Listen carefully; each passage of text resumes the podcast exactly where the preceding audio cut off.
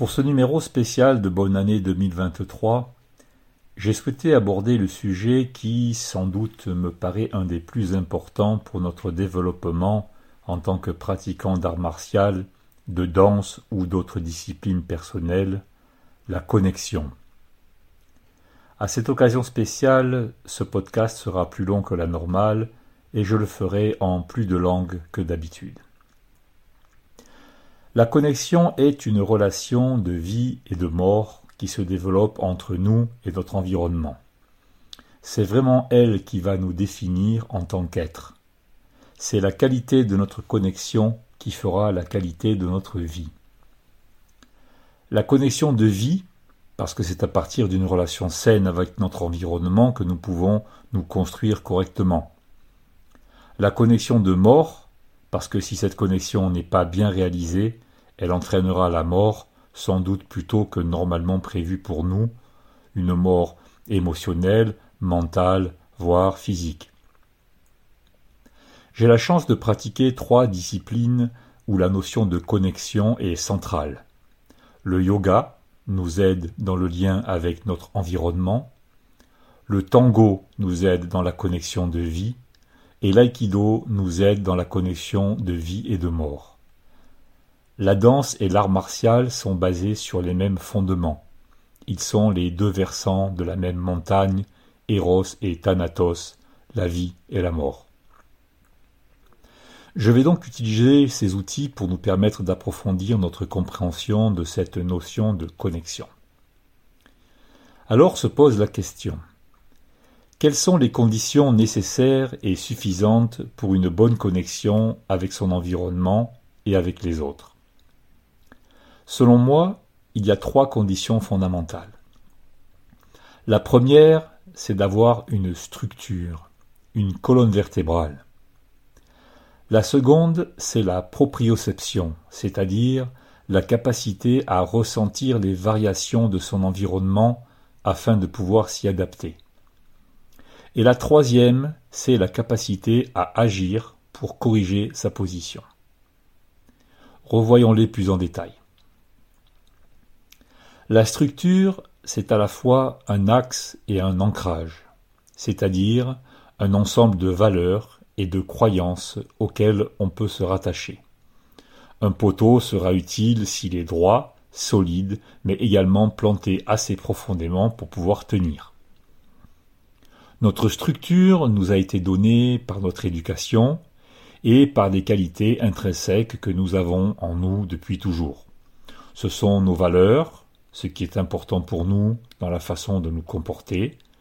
C'est ce qui nous permet de définir au quotidien ça je fais et ça je ne fais pas. La flexibilité va nous permettre de nous adapter à des circonstances et des pressions qui changent.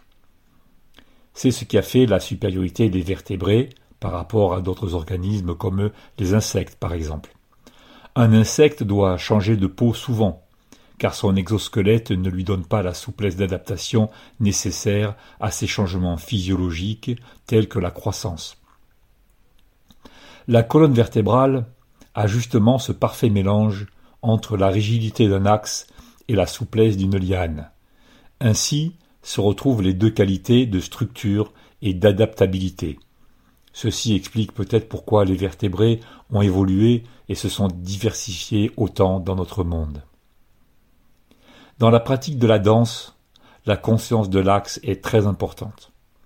En tango argentin, par exemple, on peut, en fait, on doit, passer des heures à pratiquer des pivots à 90 degrés, 180 et même 360. Dans un simple pivot, on voit immédiatement le niveau des pratiquants. Si l'axe n'est pas parfaitement tenu, le pivot ne sera ni élégant ni efficace. En aïkido, la notion de centre, nommée tanden, est centrale à la pratique, comme dans tous les arts martiaux du reste. Le tanden est la traduction en japonais du mot tantien, qui signifie en chinois champ de cinabre. Le cinabre est le principal minerai du mercure. Le soufre et le mercure représentent le couple fondamental de l'alchimie chinoise et de l'occidental aussi. Le mercure est le principe féminin qui va permettre la manifestation de l'énergie masculine latente. Toucher le centre, c'est donc l'acte fondamental déclencheur de toute action juste. On entend souvent tout doit partir du centre. Il n'y a pas de véritable connexion sans une conscience du centre. En yoga, certaines postures, telles que Vrishasana, la posture de l'arbre, nous permettent de matérialiser physiquement, par une posture sur un seul pied, à la fois la notion d'équilibre et d'enracinement. Mon professeur, Yogi Atmaram, dit souvent en parlant de cette posture, le premier quart d'heure c'est l'immobilité, après c'est l'équilibre. Je crois qu'on peut difficilement mieux manifester la qualité que nous apporte le fait d'avoir un centre et une structure. Parlons à présent de la proprioception. C'est la capacité à ressentir les variations de conditions dans notre environnement et en nous. Dans notre monde, cela se traduit par notre capacité à bouger lorsque les circonstances changent. Dans un contexte comme l'aïkido ou le tango, ou toute autre forme d'interaction avec un partenaire, cette qualité est des plus fondamentales. À un premier niveau, ça consiste à être capable de bouger lorsque l'autre bouge. À un niveau un peu plus avancé, c'est d'être capable de ressentir le mouvement de l'autre juste à l'instant où il se produit. Et à un troisième niveau encore plus avancé, c'est être capable de ressentir le mouvement de l'autre avant même qu'il ne se produise. Dans les arts martiaux japonais, on appelle cet état sensen no sen. À ce niveau, on développe des capacités de perception si raffinées que l'on peut presque les appeler extrasensorielles. Ce qui est un contresens. Si on perçoit, c'est bien qu'on a un sens qui le permet. Disons que cela peut aller au-delà des cinq sens ordinaires. La science n'a pas encore tout découvert. Nous avons très certainement des capacités de perception qui ne sont pas encore toutes connues. J'en suis persuadé. À la base de la proprioception se trouve la capacité d'écoute.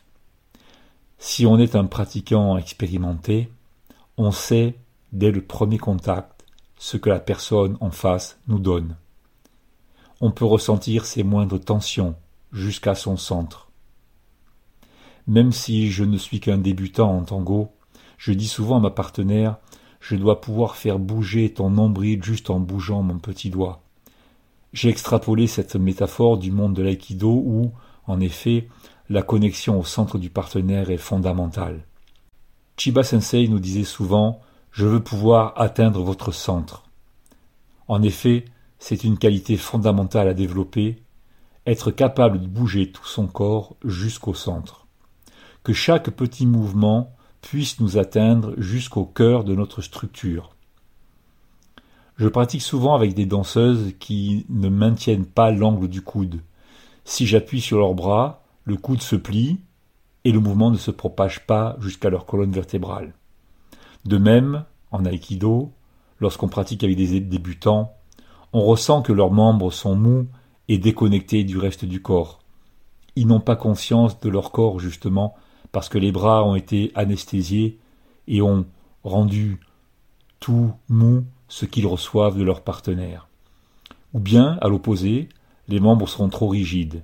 Et ils essayent de bloquer, en ayant l'impression que mettre de la force sera une attitude plus efficace.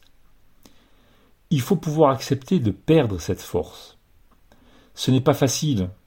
Souvent notre ego nous impose d'être fort. Perdre quelque chose est plus difficile que gagner quelque chose. Maître Chiba nous disait souvent à chaque cours, quelque chose doit tomber de vous. C'est vrai, c'est un vrai travail d'accepter de perdre ses tensions, ses ambitions, ses attentes, son ego. Enlever est plus difficile que mettre. J'ai déjà abordé ce sujet dans un podcast sur la purification. Misogi. Michel-Ange disait La différence entre la peinture et la sculpture, c'est qu'en peinture on vient rajouter de la matière, tandis qu'en sculpture on l'enlève. Le chef-d'œuvre est déjà dans le marbre. Je ne fais que retirer ce qui est en trop. À chaque fois qu'on perd quelque chose, on gagne en finesse de perception. Si vous avez le privilège de danser ou de pratiquer un art martial avec des personnes de haut niveau, l'image qui vient en premier est celle d'une plume, quelque chose de léger et de droit en même temps. Pour finir, la troisième qualité que nous avons évoquée est la capacité à agir. Il ne suffit pas d'avoir une structure claire et efficace et de bien ressentir toutes les situations. Il faut aussi savoir les maintenir lorsqu'elles changent. Car ne nous l'aurons pas, tout change. Les bouddhistes parlent de l'impermanence de toute chose. Mais si nous avons bien développé la seconde qualité, alors nous serons déjà conscients de cela. Donc, il nous reste à développer la capacité à effectuer les actions et les corrections nécessaires. Tout mouvement commence par la volonté de bouger c'est souvent le plus difficile. Décider d'entrer dans l'action.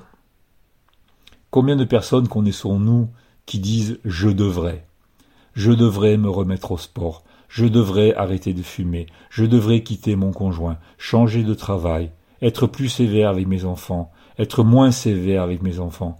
Encore pire, ceux qui disent j'essaye de. Connaissez-vous des personnes qui disent j'essaye d'arrêter de fumer et n'avez-vous pas envie de les regarder intensément et leur dire N'essaie pas, fais-le Tout mouvement commence par une intention. Cette intention est très souvent bloquée, inhibée. La plupart du temps, c'est par nos propres peurs. Nous préférons continuer à laisser monter la pression en nous car nous avons peur d'agir. Si l'on parvient à réduire la peur qui nous empêche de bouger, alors le mouvement devient plus facile. Là encore, lorsque nous pratiquons avec un partenaire de bon niveau, que ce soit en aïkido, en tango ou en autre discipline qui se pratique conjointement, on a le sentiment que la personne réagit spontanément, immédiatement et de manière adéquate à l'impulsion qu'on lui transmet. Ni trop, ni trop peu. C'est cela la grande qualité à développer pour pouvoir véritablement parler de connexion. Dans notre vie, si nous parvenons à nous désinhiber, c'est-à-dire à réduire ou à supprimer les forces d'opposition à nos mouvements, alors le plus dur est fait. Il ne reste plus qu'une étape, qui est souvent la plus facile, développer le mouvement nécessaire. Cela signifie avoir la force d'exécuter ce qui doit l'être. Il peut s'agir de force physique, d'endurance, de force mentale, de force financière ou de créativité. Mais à ce niveau, finalement, la question la plus importante est celle du sens. J'aime beaucoup la citation attribuée à Friedrich Nietzsche. Hat man ein Warum des Lebens, so verträgt man sich mit fast jeden Wie. Celui qui a un pourquoi suffisamment grand dans sa vie peut subir pratiquement n'importe quel comment. En effet, il est vital de pouvoir donner un sens profond à ses actions, c'est le seul vrai moyen de supporter les efforts nécessaires, les contretemps qui ne marqueront pas les aléas de l'existence. Qui ne manqueront pas et les aléas de l'existence. Une fois que nous avons une structure, donc un sens et un équilibre, que nous avons la capacité à écouter, et à ressentir les mouvements, et enfin la force d'agir quand c'est nécessaire, alors nous sommes véritablement capables de nous connecter.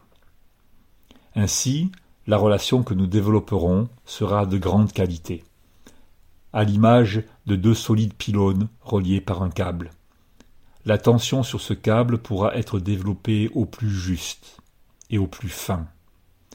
Hélas, dans de très nombreux cas, notamment avec des couples vivant ensemble depuis longtemps, une dépendance se crée dans cette relation. Donc une tension inutile, voire néfaste, se développe. C'est le câble qui tient les pylônes plus que les pylônes qui soutiennent le câble. Nous avons tous des exemples de couples unis par ce type de relation malsaine, à base de dépendance, de jalousie, quand ce n'est pas de la vraie manipulation psychologique. On est très loin de la connexion de bonne qualité dont nous avons parlé. Finalement, les arts martiaux et la danse sont des métaphores de notre existence. La connexion en est l'élément fondateur. C'est l'élément structurel de notre qualité de vie. Il faut savoir être connecté et en phase avec nous-mêmes, avec notre entourage et avec notre existence. Mais pour pouvoir développer une connexion de ce niveau, il nous faut une structure pour savoir définir ce que nous voulons, il nous faut une capacité d'écoute pour être capable de raffiner ce qui a besoin de l'être, et il nous faut la force mentale et les moyens physiques pour agir comme il convient. Ceux qui auront l'occasion de pratiquer dans cette ambiance seront gratifiés du succès, et les portes de l'univers dérouleront le tapis rouge sous leurs pieds. Je souhaite que cette année qui commence soit l'occasion pour vous d'agir dans ce sens, et je vous souhaite tous mes vœux pour cette année qui commence.